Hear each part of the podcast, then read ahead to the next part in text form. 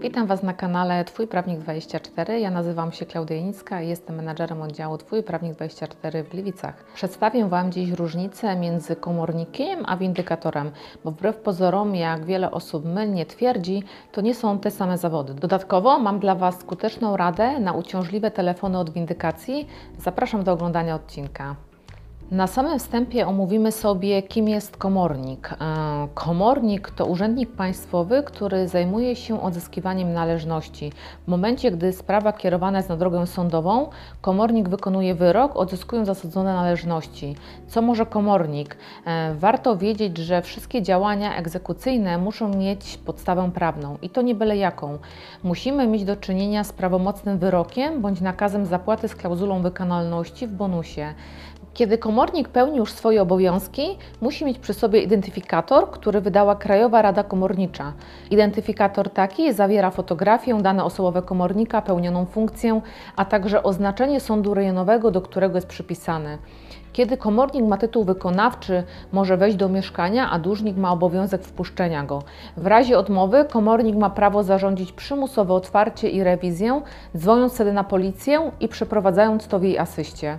Przeważnie jednak komornik prowadzi egzekucję z konta bankowego, co za tym idzie pod ostrzałem znajduje się pensja, emerytura czy renta. Co może zająć komornik?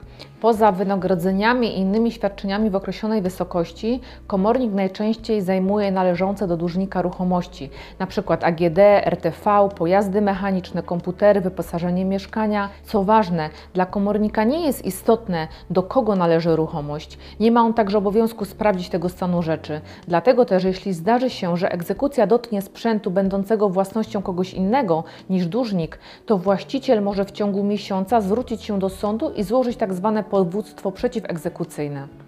Egzekucji komorniczej podlegają także nieruchomości, czyli domy, działki, garaże. Oszacowania ich wartości wraz z opisem dokonuje komornik już po zajęciu danego budynku czy terenu.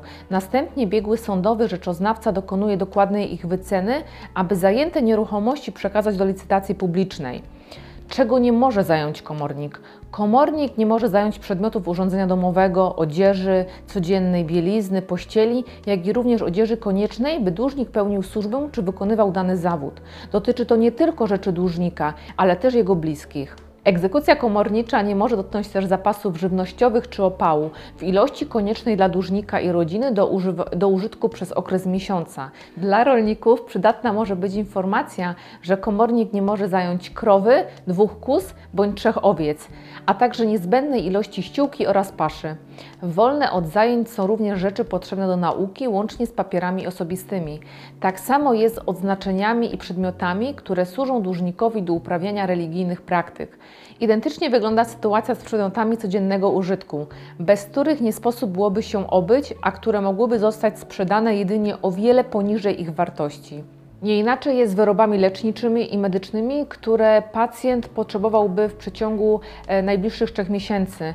E, uwaga, podobnie jak w przypadku odzieży służbowej, zajęciu nie podlegają też dowolne narzędzia służące do pracy zarobkowej dłużnika.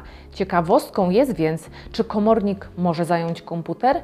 Jakby nie było, w przypadku pracy zdalnej komputer jest narzędziem służącym do zarobku. Przepis jest dość jasny i równie jasne jest, że jakąkolwiek wykonuje się pracę, zawsze można można z niej zrezygnować i znaleźć inną. Taka możliwość przebranżowienia się usprawiedliwia jednak zajęcie narzędzia, zarobku, niezależnie od rodzaju i stosunku pracy. Kim jest windykator, windykacja, firma windykacyjna? Czym się więc różni windykator od komornika? Windykator nie jest funkcjonariuszem państwowym, dlatego należy więc pamiętać, że uprawnienia windykatora są dużo mniejsze niż nam się wydaje. Pełni on funkcję łącznika między wierzycielem i dłużnikiem oraz pomaga ustalić warunki spłaty długu, które będą odpowiadały obu stronom.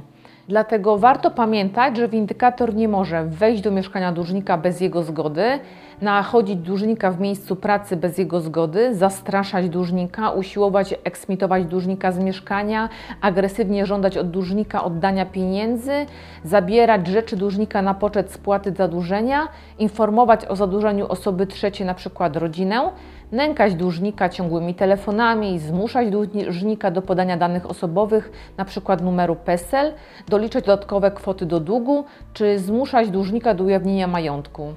Co więc może tak naprawdę windykator? Zgodnie z prawem działania windykatora są mocno ograniczone. Może więc kontaktować się z Tobą tylko w celu ustalenia nowych warunków spłaty pożyczki. Głównym celem pracy windykatora to negocjacja wysokości raty oraz czasu, w jakim dłużnik je spłaci. I tak naprawdę na tym powinna się kończyć jego rola.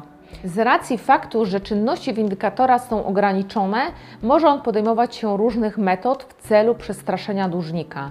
W końcu strach to jedna z metod mobilizacyjnych, by zmusić kogoś do spłaty wierzytelności. Jeśli więc windykator nęka Cię telefonami, SMS-ami czy wizytami w dużej ilości w późnych porach, twierdzi, że powie sąsiadom lub rodzinie o Twoich długach, nachodzi Cię w domu i robi zdjęcia, pamiętaj, że w takich sytuacjach należy niezwłocznie zadzwonić na policję, gdyż każde z tych działań są nękaniem.